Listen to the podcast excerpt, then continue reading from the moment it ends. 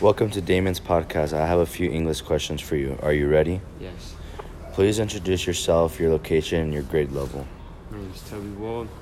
I'm from Chino. And I'm in 11th grade. Who was your favorite teacher last year and why? Favorite teacher was Mr. O'Neill because we did a bunch of cool stuff in his class.